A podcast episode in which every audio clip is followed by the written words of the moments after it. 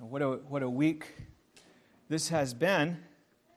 We've, uh, last Sunday, when we were leaving, uh, I don't know, five ish or something like that, I guess, in, in the afternoon, and Noah and I were out there uh, talking to some of the people over across the way there in the park, and uh, got an emergency alert on our phones that uh, something was going on and you know, you, a lot of times it's a child or something like that, but uh, this time it was about wildfires in, in Tantallon. And as we drove on down the road, then we saw the plumes of smoke that were filling the sky. Over the week, there are 16,000 people that were evac- evacuated with threats that more would have to be evacuated. Some of you were threatened with that. And some friends and relatives had uh, that, that we know were evacuated and more directly involved. We began to hear through the week of even new fires that were breaking out. We heard that some of them were even likely set deliberately. And there were different things that were uh, coming out, and, it, and you could see at one point how this could be really, really bad when there were new fires around Thursday that were breaking out over here, over here, over here. How could it possibly be stopped? And you see in these things, it, it, it shows us how frail we are. And you know, we wouldn't, really wouldn't have any ability to stop it if it just went all over the place. We, there's nothing we would be able to do. And that's our position. We're, we're before God, we're dependent upon Him, whether we want to acknowledge that or not. By the end of the week, 151 people had lost their homes. You might say, well, where is God in such times? You're talking about God. Where is God? Does he see what's going on? And why doesn't he do something? Does he even care? Now, today I'm going to break from our regular sermon series in Hebrews, since we've had these events this week, to look at those questions. If you really want to know the answer to those questions, then the answer is, is given to us in the scripture. It's very, very plain. And we could answer it in, uh, from a number of different places in scripture, but I've chosen Matthew 23 to look at today. We've answered such questions before um, in the past, and uh, want to look at it from this perspective today. Here we have our Lord Jesus Christ. Okay, looking on Jerusalem, which is going to have the worst destruction that they had ever had, even worse than the exile, coming up soon, and even in his generation. Now, he's, of course, going to, he's, he's going away, he's going to be crucified, and he's, he's going to ascend to the Father. But if he had lived to be, you know, a full life of 70 years old, then he would have been in the time when these things were going on. In, in Jesus, we're going to be able, though, to see what God Almighty is like as a human. That's what we see with, with Jesus. That's what Jesus is. He is the true, eternal God who took humanity, who took a human, human flesh, who became a true, a true human body. He took a true human body with a true human spirit. He continued to be the eternal Son of God because you can't not be, God doesn't change. You can't be God and then not be God anymore. He, he's completely the same as the eternal God. He was upholding the whole universe when he was also in human flesh nursing at his mother's breast, dependent upon her milk, or he would die. Um, you know, it, he, was, he came in true human flesh. He had two natures. He continued then to be the eternal Son of God who called the world into being, but he also became some, in a very interesting way, what he himself created. He created human beings, and he became one of those in uh, taking on human flesh. So with him, we get to see what God is like as his perfect image. We were made in God's image, but we're fallen and we're corrupted and twisted.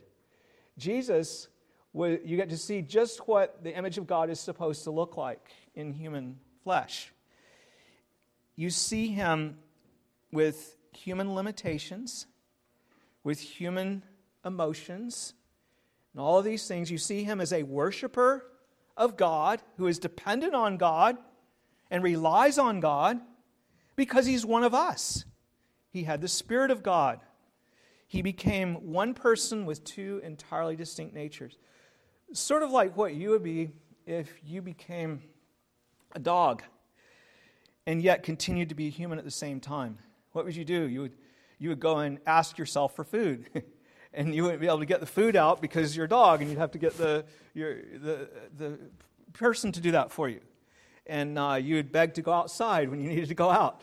Uh, yes, Jesus did miracles and things, but the Bible actually tells us that he was so fully in human nature that he did those miracles by the Holy Spirit. That uh, he, that's, that's how he, he did them. He had authority to call things into being because he was the Son of God. That was who he is, who the person. But in terms of his human nature, he was like us. So, again, when we see Jesus and when we deal with him, what are we looking at? We're looking at God in human form. And we get to learn about God by seeing the perfect image of God in one of us, something that we can grasp. We see a man who acts the way God would act if he were a human being. Because that's just what he is God in human flesh.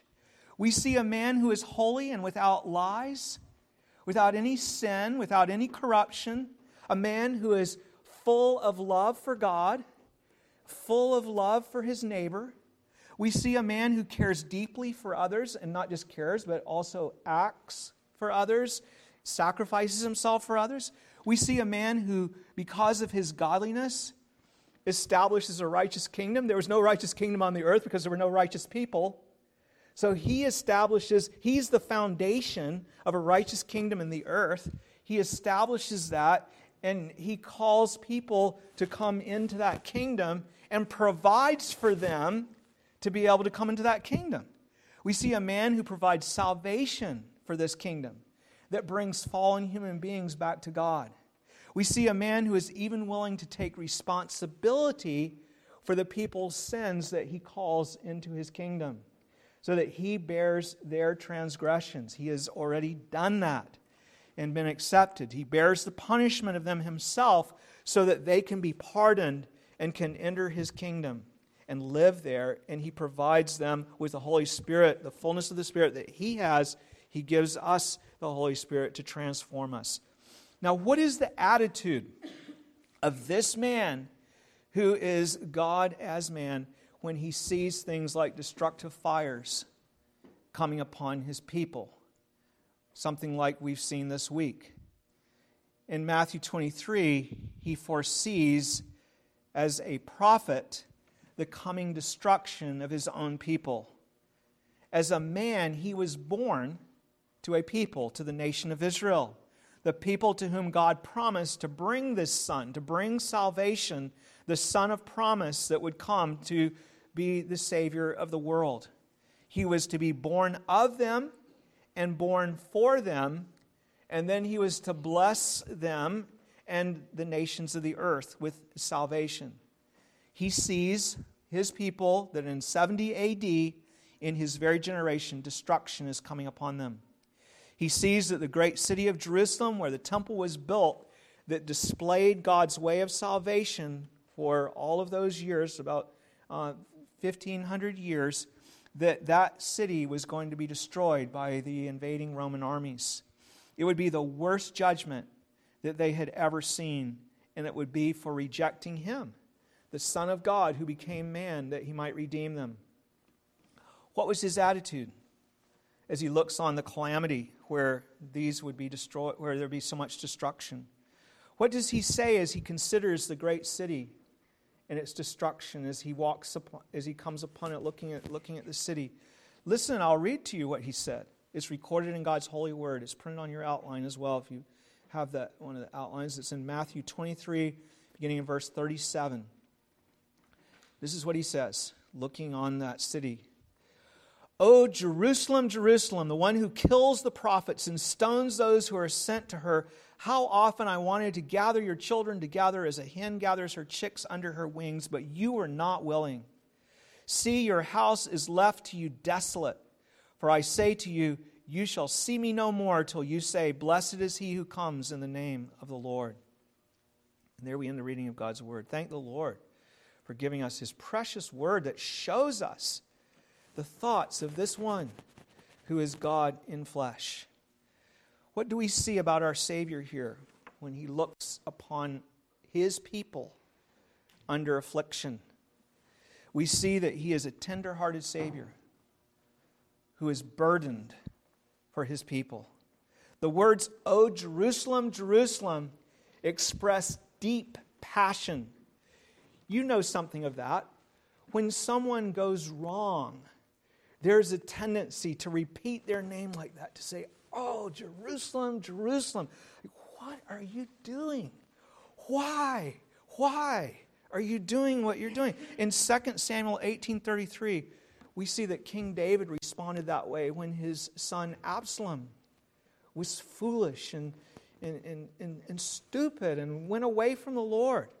He, it says in 2 Samuel 18:33, then the king, King David, was deeply moved and went up to the chamber over the gate and wept. And as he went, he said thus, Oh, my son Absalom, my son, my son Absalom, if only I had died in your place. Oh, Absalom, my son.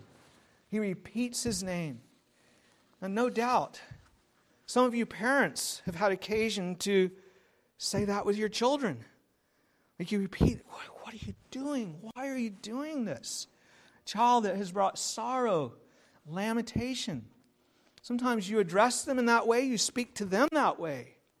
And sometimes you just groan in your spirit, repeating their name. We see Jesus doing this when he sees his beloved disciple Peter, filled with pride, saying, Lord, everybody else might deny you, but I won't. Jesus said, Simon, Simon, you're being stupid. Like, you're not going to stand in your own strength. Who do you think you are? Right? Simon, Simon. He says, Satan has asked for you that he may sift you as wheat. You're going to get chopped up so that you can see what you are, the, the, the, the sin in you, and the, is, it's going to be separated to, to show you what you are so that you can be divided from that, that pride that you have now. There's a, there's a groaning as he sees his disciple not listening. Now, perhaps, perhaps some of you can identify with being the Simon or the Jerusalem. Maybe you've been that to your own parents. Or maybe you still are that to your own parents. One that they would repeat your name in this way. Crying out like this is a way of saying, Why would you do this? It's a lamentation of senseless ruin of a person's life. You see them senselessly opposing, resisting to their own destruction, to their own harm. It's like, stop it already. Why are you going this way? You, there's, a way of, there's a way of blessing and peace and happiness. Why do you resist what is given to you from the Lord? Jesus had come to his people to save them. There should have been celebration and rejoicing. The Messiah has come. He had told them that he was there to establish God's kingdom. The good news, the kingdom is at hand. Repent and, and be saved. Come and enter into the kingdom. He had called them that they might live. He had done signs among them. See, I'm the one who comes with eternal life. I bring healing. I cleanse lepers. I raise the dead.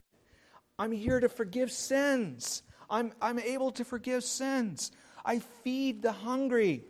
He had issued the promise of full forgiveness and strength to live for God. He said, Just come. Come to me and be saved. But hard hearts refuse to believe. Jerusalem, Jerusalem, what, why? It's, it's free grace. It's not something you have to do something that you can't do. Come to me, he said, and you will find rest for your souls. Why refuse? Why? Jerusalem, Jerusalem. He said the same thing of other cities, didn't he? Oh, Capernaum, Capernaum. He talked to other places in a similar manner. This same lamentation that Jesus had for Jerusalem, He has for His people today. He has not changed. When I came to Halifax to start this church some 25, 26 years ago, I learned that over 86% of the people in our province in Nova Scotia were baptized in the name of the Father, Son, and Holy Spirit. That was really quite a statistic. I looked back a little bit before that and I saw where it was like 10 years before, and it was in the 90s. Before that, it was over 95%. You go back. That's right, the great majority had the Savior's name upon them as the one who cleanses from sin. That's what baptism signifies. Yet, like Israel, it was obvious that they were not looking to him for cleansing. They had the sign, they didn't have the thing signified. Oh, Halifax, Halifax. If only you had known the things that would make for your peace. It's right here at your door, the sign on your body. And you refuse to receive. Halifax, Halifax, what are you doing? Today, there are fewer who are baptized, but it's still the majority of our of the residents in, in our province. Yet we're told that less than 10% of these go to church. We certainly do not see our city and our province follow, following him and going to him as a gracious priest that he is, our great high priest. There's no one like him who is seated at the right hand of the majesty on high, whoever lives to make intercession for his people, who has a sacrifice that he has already offered that's been accepted, who is able and ready to help us. We don't see people going to him, do we? Even though they have that mark of his baptism. That's what Jesus saw. That's what he saw at Jerusalem. They just weren't coming. But we can be certain that as Jesus said, O Jerusalem, Jerusalem, when he saw the terrible things that would befall them for rejecting his salvation, says the same thing to us here. Halifax, Halifax. He is burdened for us and for the destruction that we are bringing upon ourselves by rejecting his salvation. He is the Savior who is passionate for his people. That's what we see with these words, O Jerusalem, Jerusalem. Now, moving on, see how he is a Savior who relentlessly pleads with us in the face of affliction. Just look at all the ways that he has pled with us to come back to him. Of course, we fell very, very early in, in the world when Adam and Eve, first parents, the human race, rebelled against God.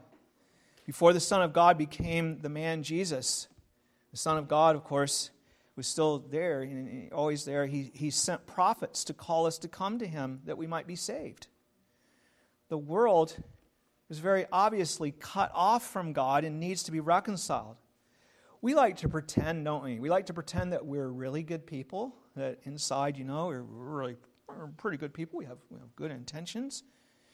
And uh, when in fact we're all sinners who have opposed our Maker, our glorious Maker all of us, all of us have said, Not your way, but my way. What did the perfect man say? Not my way, but your way. What do we say? Not your way, but my way. As soon as it crosses us, then we're ready to go off on our. No, I'm not. I don't like what God said. He's not God. That's a horrendous thing for the one that made us. He is worthy. Not what you want, God, what I want. I'm not going to bear something for you. Why would I do that? Not your will, but my will. We think this is normal. And it is ordinary, isn't it? It's what we all do.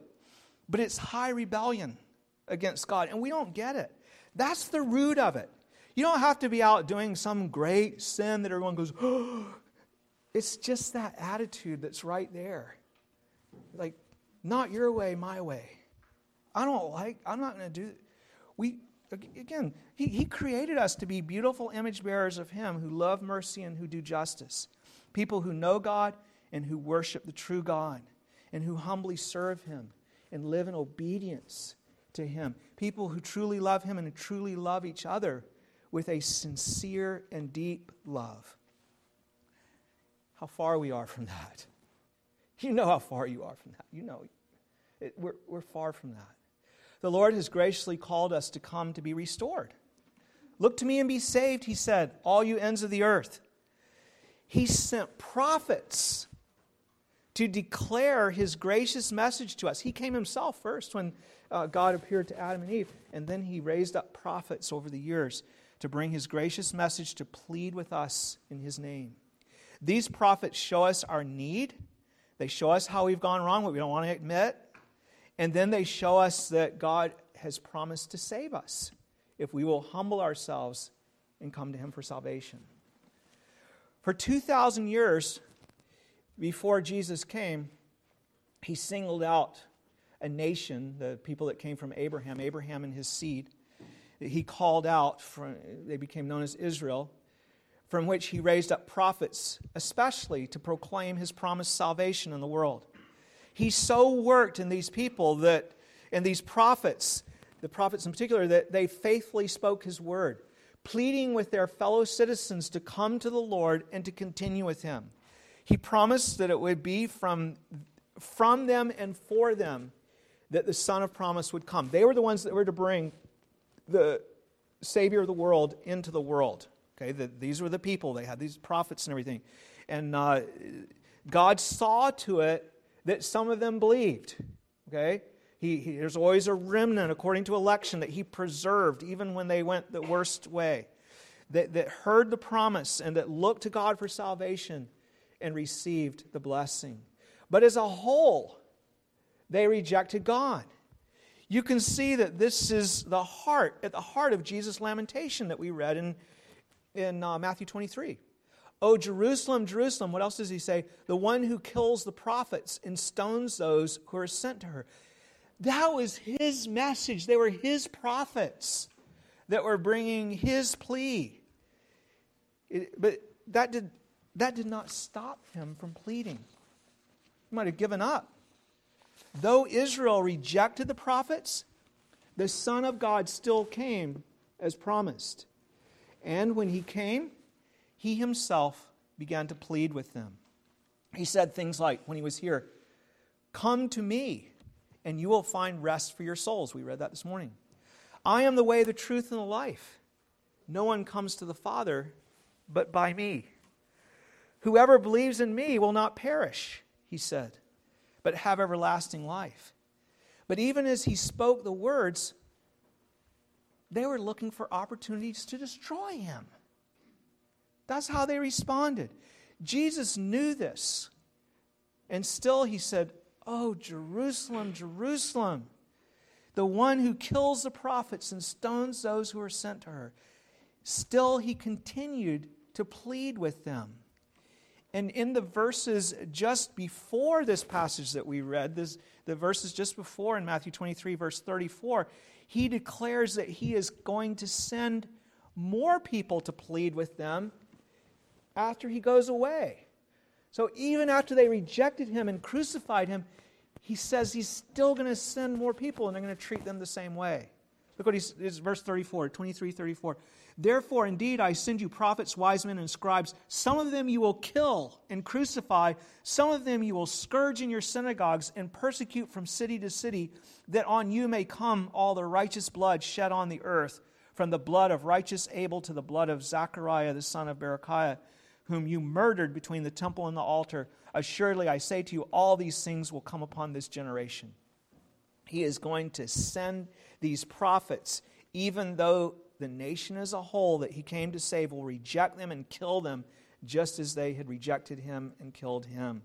It's because of this that he says, Oh, Jerusalem, Jerusalem, the one who kills the prophets and stones those who are sent to her. You see how, how in all of this, he is a Savior who keeps pleading.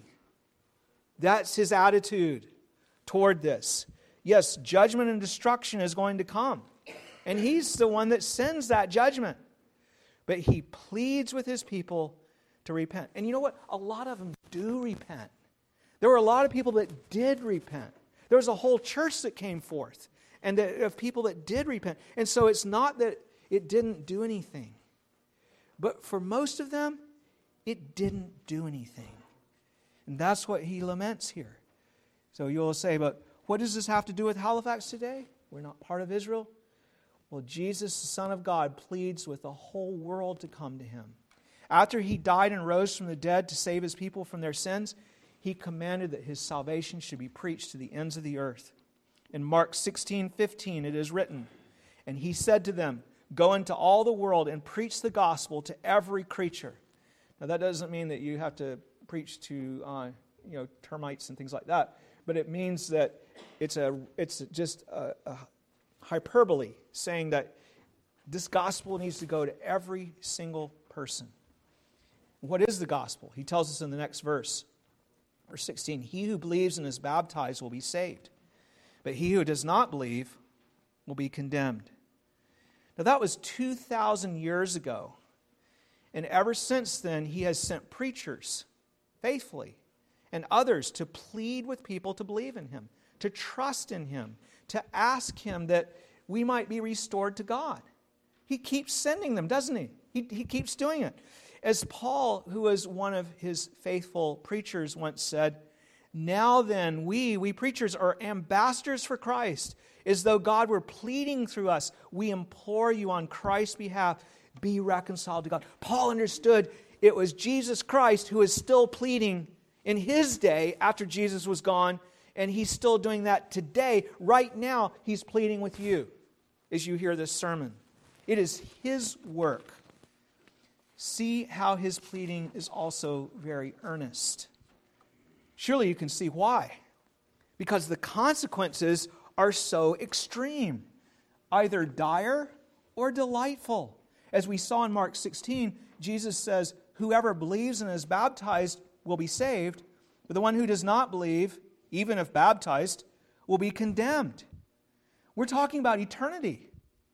Either you will be eternally saved, that is, restored to God for everlasting happiness and holiness, and wholeness, I mean, or you will be eternally condemned as one who refused God and remained an enemy of His if you refuse to believe.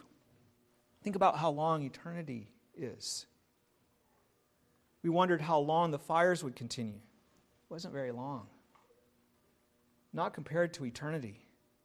Eternity in hell is what we deserve for rejecting God. Even if there'd never been any salvation to reject, we deserve hell for rejecting God as, as human beings. We are guilty of this. We're all guilty of this. I am, all of you are.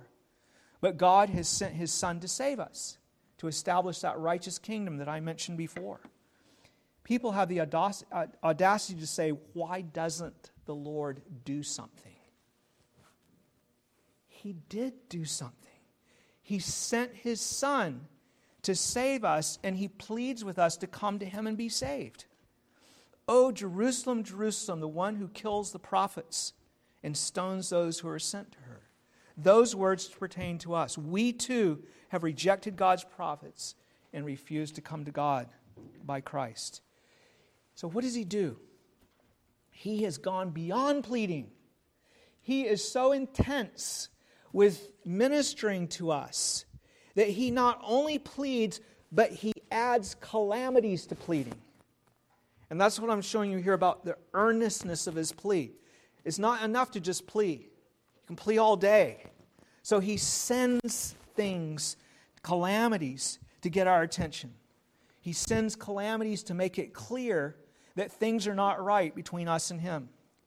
In Romans 1:18, we have the general principle given. For the wrath of God, the anger, the displeasure of God is revealed from heaven against all ungodliness and unrighteousness of men who suppress, who push away the truth in unrighteousness. We have pandemics, we have floods, we have hurricanes, we have fires, we have wars, and we have death. These are sent to wake people up to the fact that things are not right between us and God. if He had left us to go on in prosperity and simply told us that we needed to be restored, hey, you, you know, you guys are sinners you need to be restored, and we had perfect prosperity and everything in the world, nobody would have come. Nobody would listen. Calamities help us. And to make his pleading more potent, he sends them. We all need them. David said, It was good for me that I have been afflicted. In the ancient world, he sent the great flood in Noah's day. Interestingly, before the flood, God really didn't send nearly as much calamity. It was a time of, of real, I mean, people were rich, they were prosperous, they were very healthy. They lived to be usually somewhere between 900 and 1,000 years old. And, uh, you know, it was, a, it was a whole different thing. But they got so corrupt that God sent a, a, flood to wash them all off the face of the earth, to cleanse the earth. Noah and his family trusted God's promised salvation, and they alone were delivered from the flood. This was done. Why was the flood sent? To smarten up the world. You say, oh, well, they were all destroyed. Yeah, they were destroyed, and eternally so. But here's a new family starting out to populate the world again. Now there's a record. There's a huge calamity for this people. God is serious about this. You've got to deal with this thing that you don't want to deal with in your prosperity. And after the flood, lifespan shortened. There was more trouble, there was more hardship, there was more there were more storms, there were more difficulties that, that we see coming in the world. It was a terrible devastation, and it brought, but it brought with it a smartening up. With Israel, we have a picture of how God uses calamity along with his words of uh, pleading, he, the two, how the two go together. Because for, we have a history there that we're given a, uh, an inspired record of, of how God dealt with them for, you could say, 2,000 years, going back to Abraham, we have prophetic records of how God dealt with them using pleading together with calamity. And what would happen all the time with Israel? They would go astray. And what would God do? He'd raise up an enemy and they would kind of overpower them. And then they would cry out to God and they would go back to Him. That, we, we have this pattern on and on and on with, with God dealing with them using calamity in conjunction. That's how we know how He works because He's shown us clearly in the Scripture. We read in Amos 4 of the five relatively minor calamities that He sent. I mean, they were hard things, but minor compared to what was going to come later that He sent to them, and He shows the purpose in each one. The first one I told you sets the pattern for the rest. Uh, Amos 4 6. I gave you cleanness of teeth in your cities. Let me say something to children here. That, that's not talking about uh, like having your teeth brushed so that they're really clean. The reason their teeth was, were clean was because they didn't have any food to eat. So their teeth didn't get dirty. That's what he's talking about. He says, I gave you, I gave you cleanness of teeth and lack of bread, you see, in, in all your places. Yet you have not returned to me, says the Lord. This should have woken you up, and so should have all the other calamities, the other four that he sent at that time. Each one we read, Yet you have not returned to me, says the Lord.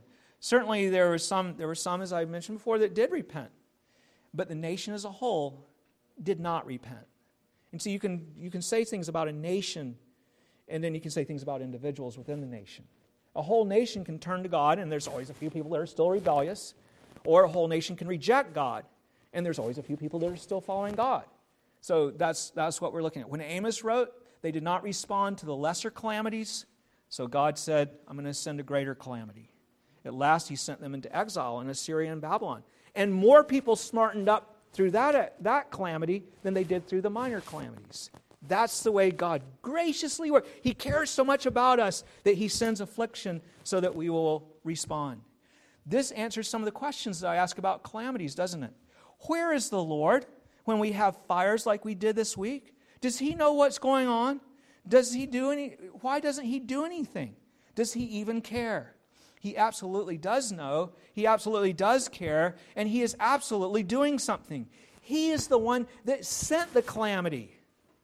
Amos shows that whether natural disasters, enemies being raised up, sickness, or special visitations like what happened at Sodom, where fire came down from heaven, God sends calamities with the purpose, one purpose, that we might return to Him. They're harbingers also of the wrath to come, that worse things are going to come. We haven't seen much in the way of calamity compared to what, what it shall be. He does not send these things in a heartless way. He sends them as one who pleads along with them Come to me, be returned to me. Do you have calamities? Do you have calamities in your life?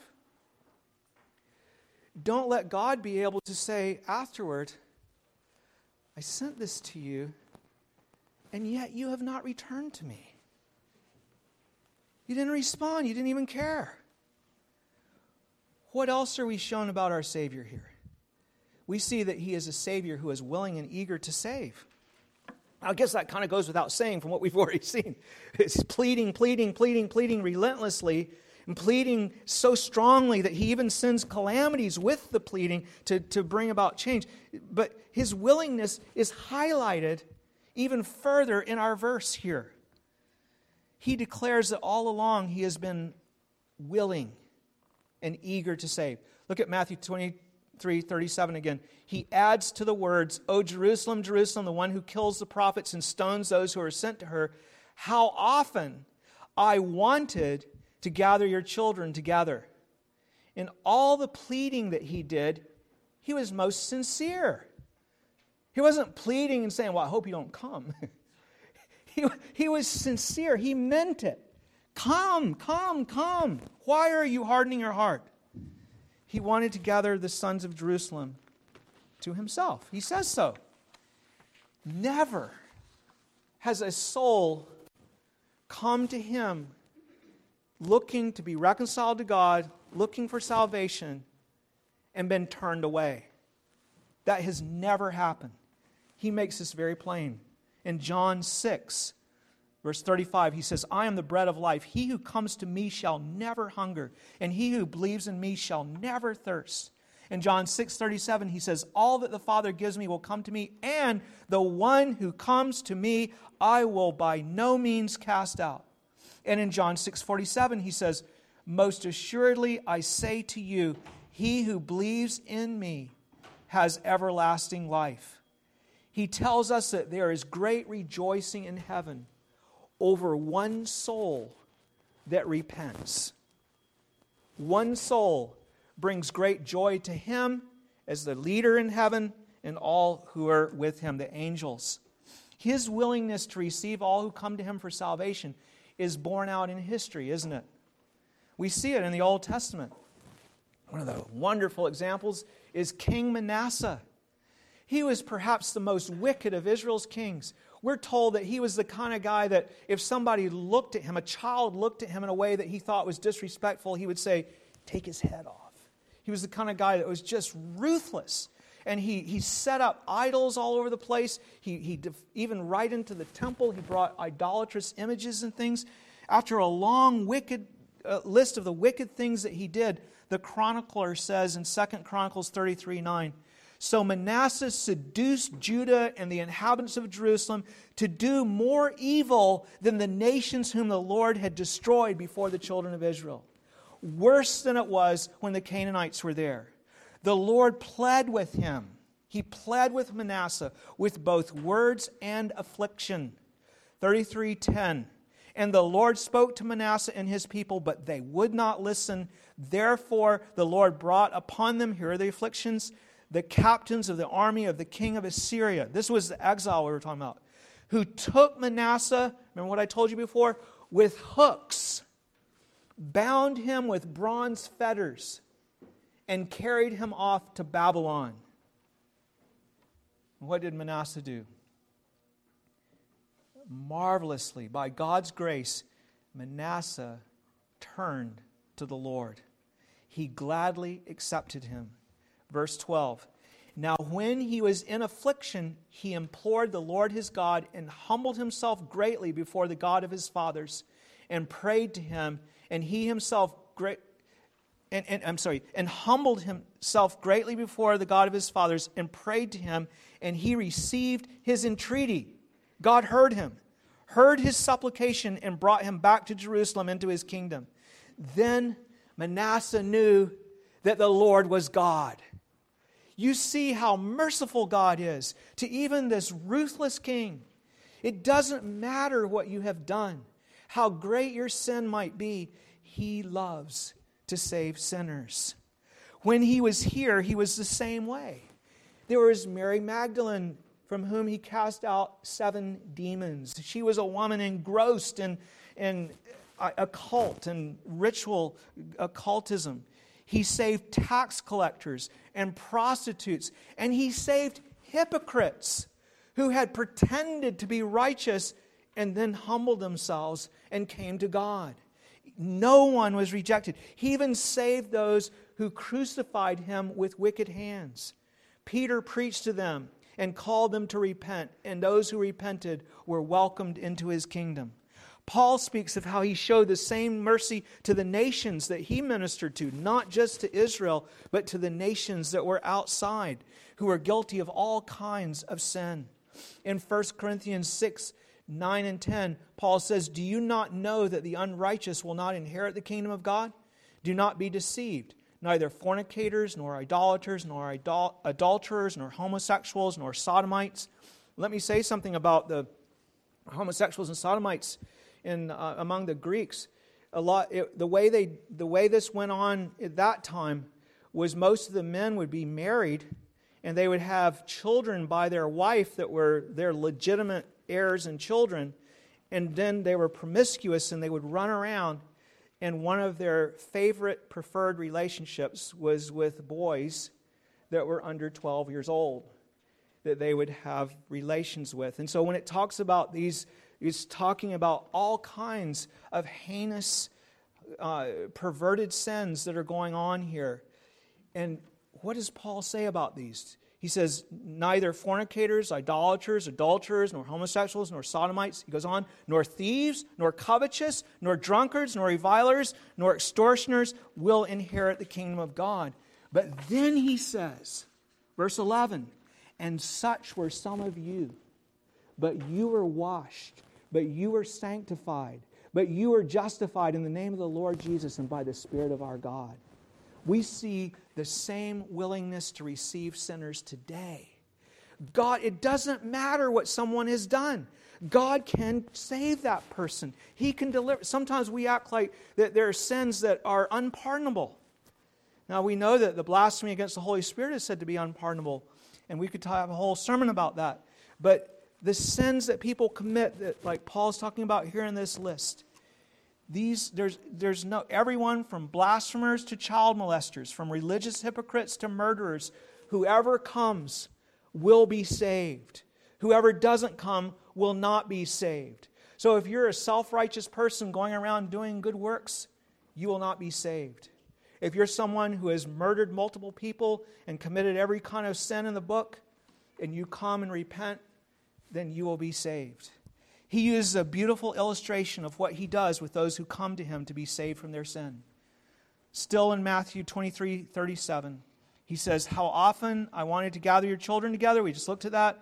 And then he says, As a hen gathers her chicks under her wings. What an illustration. Farmers will tell us about this that they will see a, the hen with her chicks, and there's some kind of danger and the chicks will go and gather under, and she covers them with her wings. And uh, sometimes they look around and they don't see, you know, there's no predators around. What's going and look up in the sky. There's a bird circling around, eyeing those chicks. And the mother is there, ready to protect them and to shield them.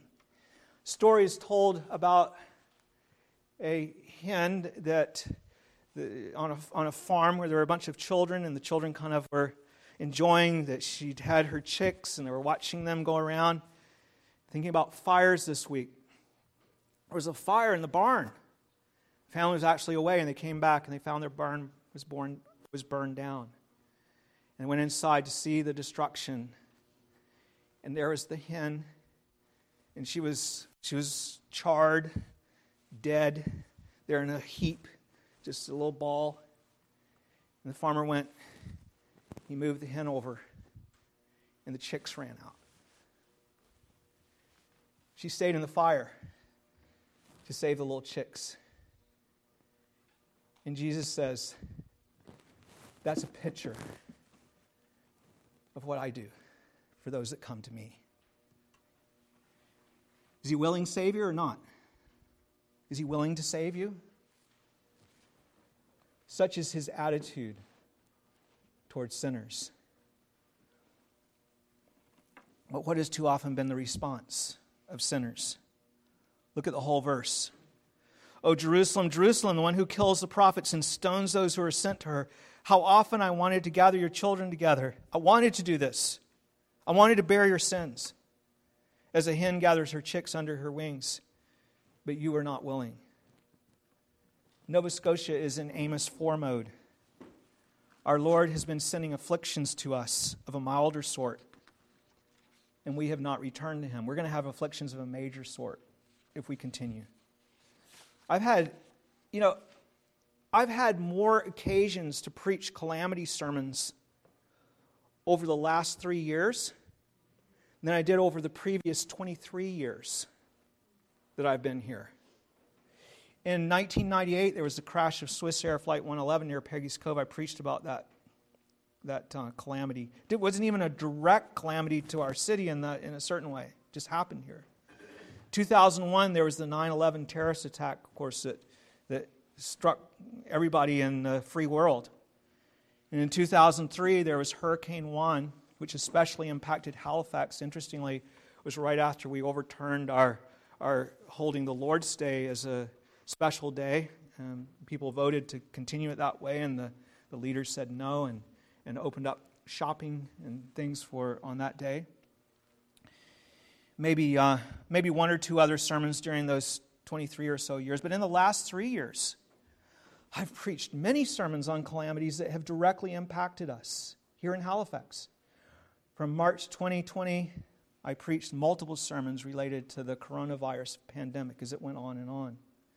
In the middle of all that, we had here in Nova Scotia the Nova Scotia shooting, April 18 and 19, 2020. I issued a call to repentance in the name of the Lord. And then, just as we were getting through that, Hurricane Fiona hit us hard in September of 2022. And now, here I am today, preaching because the Lord has just struck us with devastating wildfires that destroyed 151 homes in our very city. How have we responded to these calamities? How have we as a people in Nova Scotia responded? You have not returned to me. We have not humbled ourselves because of our sin. We don't even think about it being related to our sin. It just happened. We have not repented. We have not cried out to the Lord for mercy. At best, we get some reference to God like, you know, our thoughts and prayers are with you. Some of the leaders that say that now will kind of mutter about, they'll say, Oh, our thoughts and prayers are with you because they're ashamed to talk about God. But there is none of the what there ought to be. The Lord God Almighty has afflicted us because of our wickedness, and we need to humble ourselves and repent. You say, well, our nation would never do. Well, well, Nineveh did that. They were a pagan nation that didn't even have, they, they weren't most people who were baptized in the name of the Lord. And they did that at the threat of God. Our leaders will not even acknowledge the Lord at all in these calamities.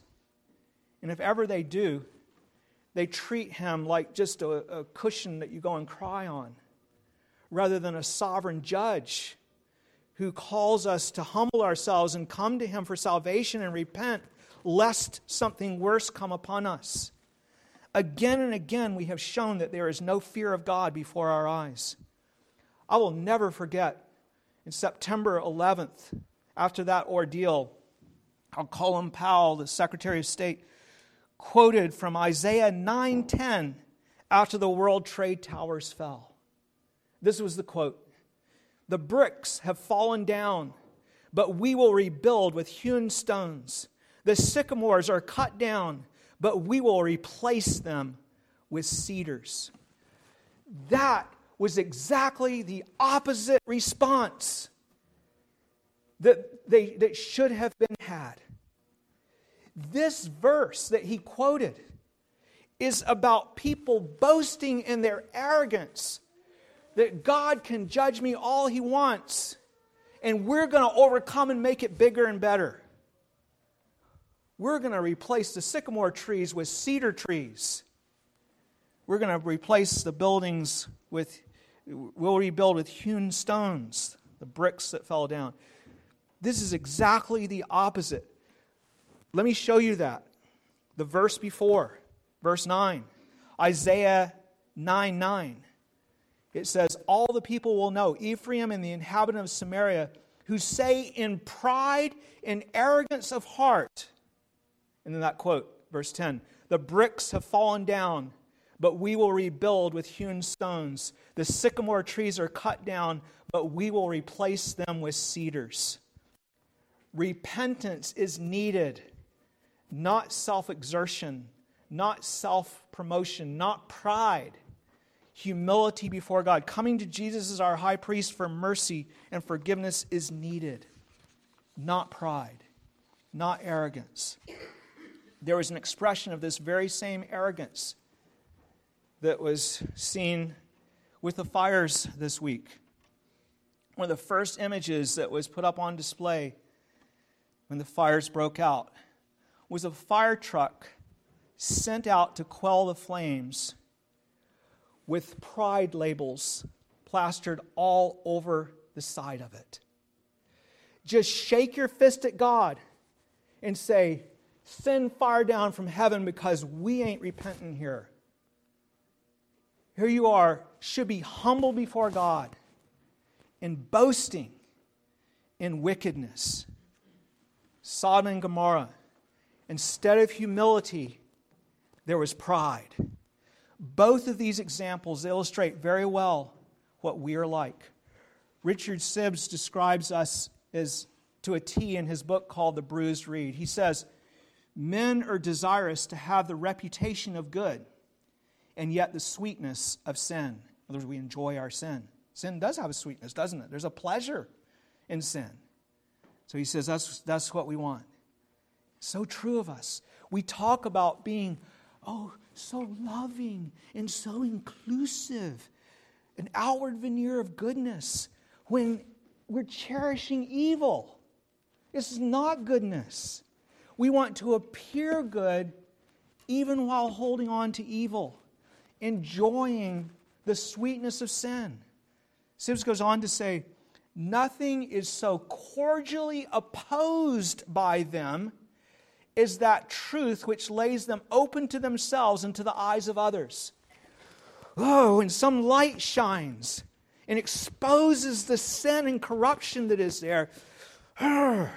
We hate that because we're trying to put on a veneer that we're good and we're so good and we're such good people.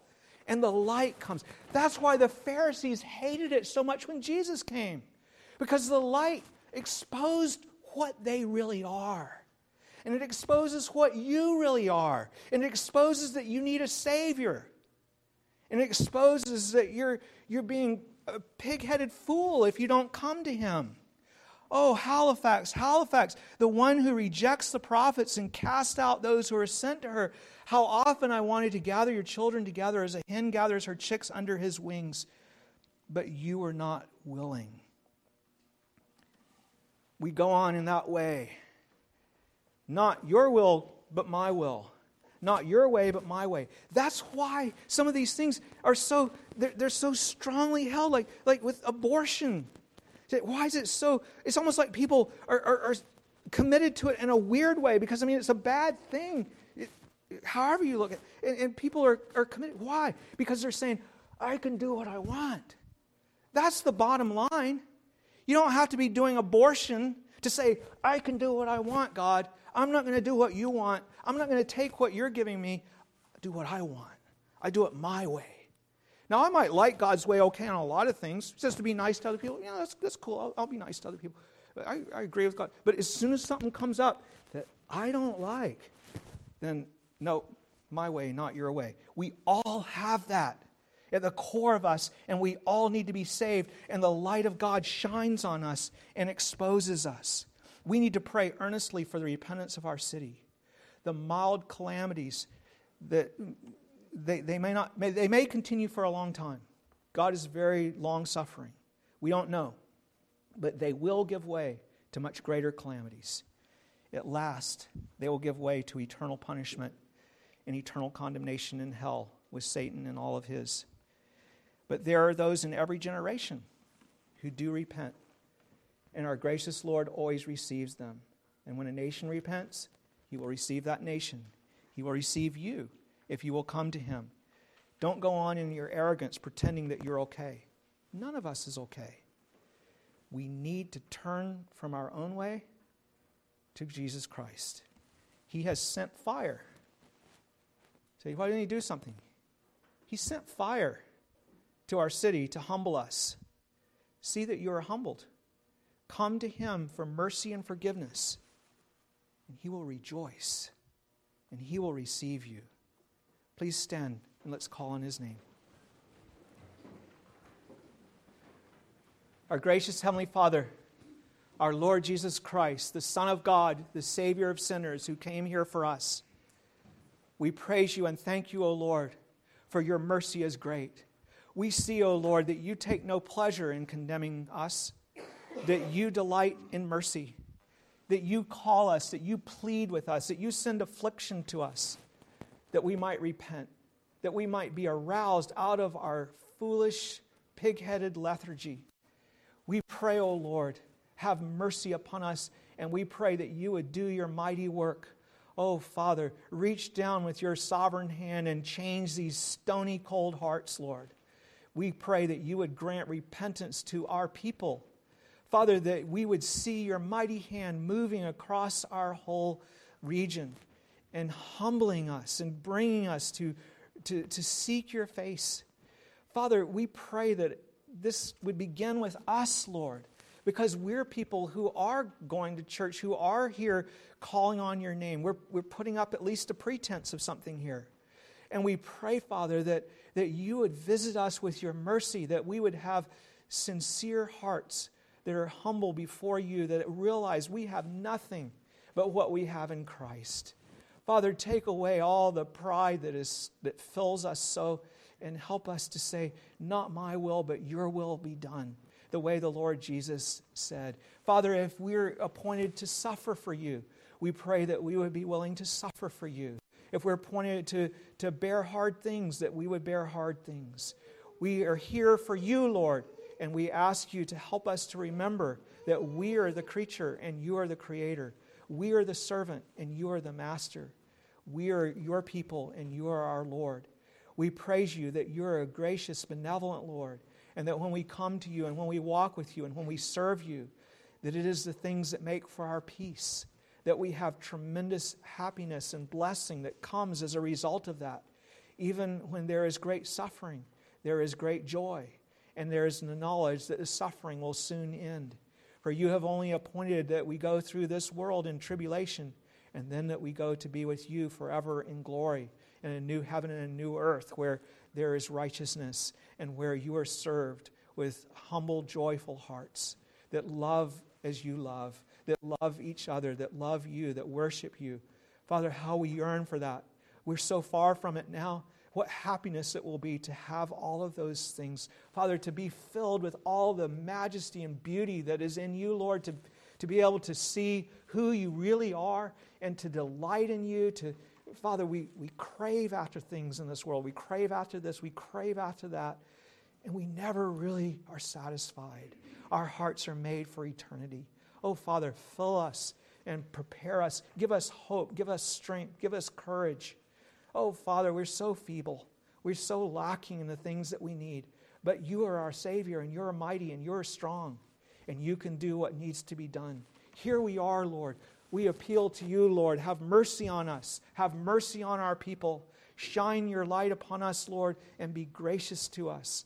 For you are our Father, and you have sent Jesus to be our Savior. It is in his name we pray. Amen. God. May the God of all grace, who called us to eternal glory by Christ Jesus, after you have suffered a while, perfect, establish, strengthen, and settle you. To him be the glory and the dominion forever and ever. Amen.